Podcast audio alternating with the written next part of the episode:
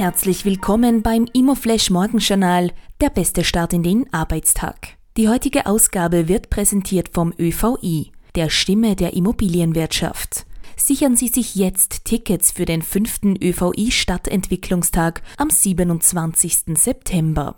Heute ist Montag, der 19. September und das sind die Schlagzeilen zum Wochenstart. 3SI kauft groß ein. Die 3SI Immo Group hat im Sommer zehn Immobilien angekauft, darunter einen Altbau im zweiten und im dritten Bezirk, ein großes Neubaugrundstück im 18. Bezirk und auch das Objekt Neuer Markt 14 in der Wiener Innenstadt. Die Liegenschaften wurden großteils von Privatpersonen erworben. UVP-Novelle Nachbesserungen gefordert.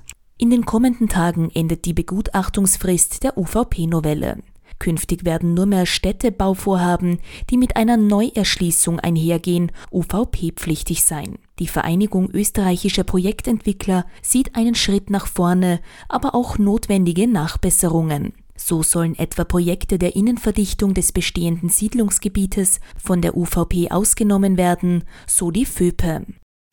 Die spannendste Meldung heute. SIMO prüft Immobilienkäufe von der Immofinanz. Bei der SIMO wird die Akquisition der ungarischen Büroimmobilien des SIMO Mehrheitseigentümers CPI Property Group diskutiert, darunter auch Immobilien der Immofinanz. Für das Vorhaben will die SIMO Verkäufe deutscher Wohnimmobilien forcieren. Bei den Ankäufen versichert die SIMO hohe Transparenz und Compliance-Ansprüche.